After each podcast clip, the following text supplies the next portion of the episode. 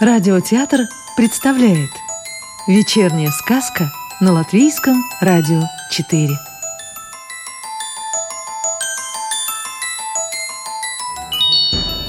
Сегодня слушаем сказку Иманта Зиедониса в переводе Нины Бать.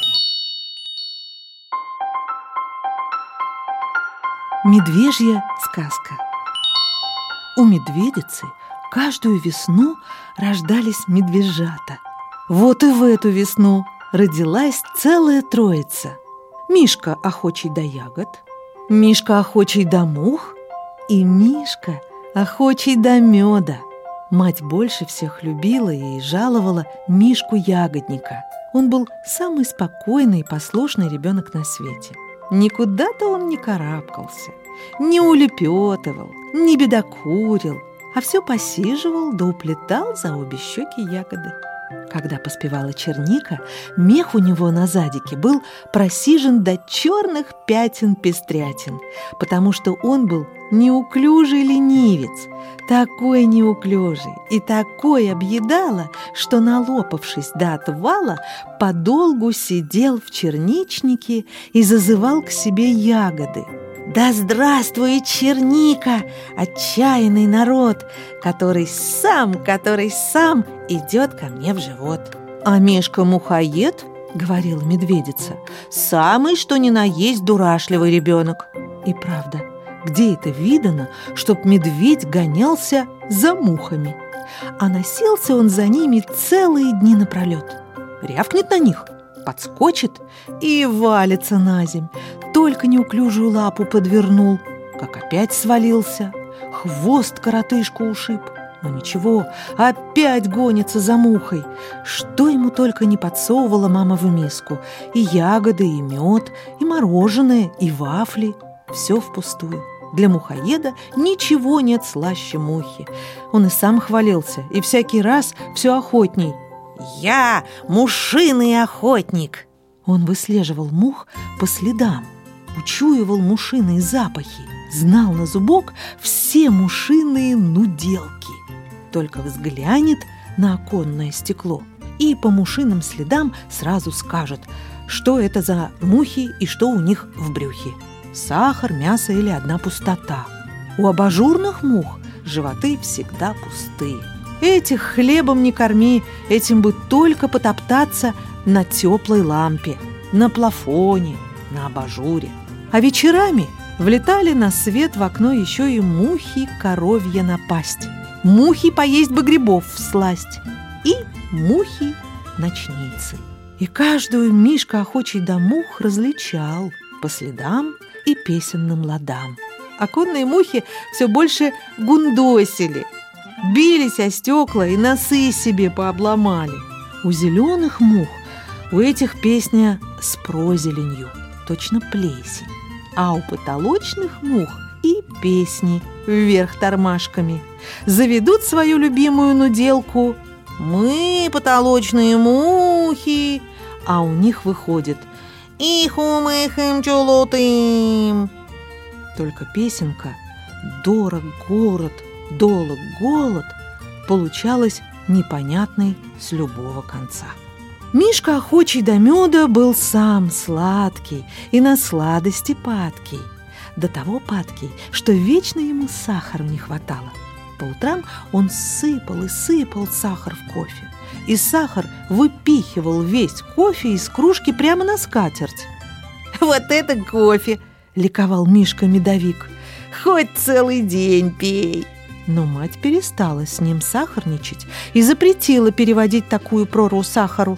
Тогда Мишка пошел на хитрость. Вечером, когда семья отчаемничала, он взял, да и залез украдкой в сахарницу, крышку на макушку, и хоть ночь напролет сиди.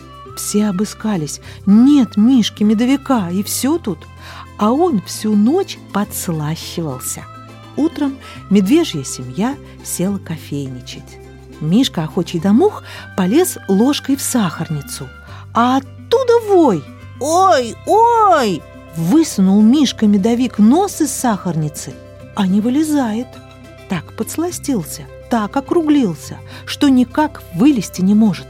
Пришлось расколотить сахарницу палкой. С тех пор медведица запретила Мишке-медовику залезать в сахарницы, а заодно и в кувшины, и в термосы, и в бутылки. Однажды Мишка-медовик влип в книжку. Хотел почитать, но книжка вдруг захлопнулась и так его сплющило, что он стал плоским, как поздравительная открытка. Мать никак не могла отодрать его от книжки. Пришлось подержать страницу над кипящей водой. Только тогда медовик отклеился от бумаги, как почтовая марка. Все такой же плоский. Медведица влила в сына 5 литров меда, и Мишка, охочий до меда, снова стал круглым и сладким, живым. До чего же он был милый и сладкий! До того сладкий, что медвежата в лесу все как один, и соседские, и даже совсем незнакомые, хотели с ним дружить. Лизали ему мордочку и твердили, что он точь-в-точь, как молочный коктейль. Мишка, охочий до меда, и сам знал, что он сладкий. Когда не было других сластей, он сосал свою лапу. Сидит целые дни напролет и сосет лапу. Медведи даже поговаривали, что очень уж он себя любит. «А этот самолюбец-лопосос?» – говорили они. Мишка-медовик знал, что ни у кого из них нет такой сладкой лапы. Но все-таки кому приятно, когда тебя так обзывают? Мишке, охочему до меда, очень хотелось стать хорошим. Вот он и просовывал большой палец между средним и указательным и сосал только большой палец. «Ну что, все сосешь?» – спрашивали его. «Да нет, это я своему животу фигу кажу», – вывертывался находчивый Мишка-медовик. «Пожевал бы ты лучше мясца или чего другого», – советовали ему другие косолапые. «А то станешь чересчур сладким, и раскатают тебя как тесто, и напекут из тебя печенье в кондитерской. Или еще угодишь на распасовку сахара. Вот тогда тебе, лопососу, достанется. Распилят тебя на мелкие кусочки. И плавать тебе, опять же, нельзя. Только ступишь в воду, растаешь, как сахар». Ну что тут поделаешь? Мишка, охочий до меда, был создан для сладкой жизни, для медовой и сахарной. Нет, мясная жизнь не для него. Другие мясо провертывают, а он в мясорубку колотый сахар сыплет. Всех девочек, медвежаточек он звал конфетками, и лучшего имени придумать не мог. «Ты просто конфетка», — говорил он. «У тебя такие милые оттопыренные конфетные ушки». Или «Милая конфетина с орехами и синим бантом. Нет ли у тебя случайно какого суденушка со сладким сиропом?» Ему было мало одной жестянки сладкого сиропа, и он все ждал, что приплывет к нему целый сиропный корабль. Девочка Дацита набрала множество фантиков, целую коллекцию конфетных оберток и разложила их между страницами по тетрадкам. А Мишка-медовик дорвался однажды до девочкиной коллекции и... читать по складам. «Конфета, шоколадная конфета, конфета». Если конфета, так в рот.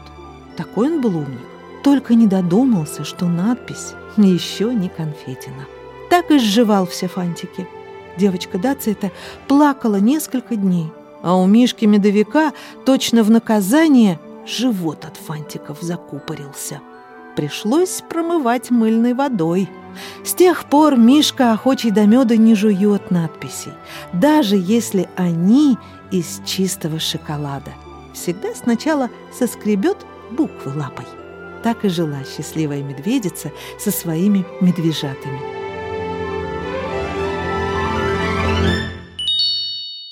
Сказку читала Илона Яхимович. Новую волшебную историю услышите завтра.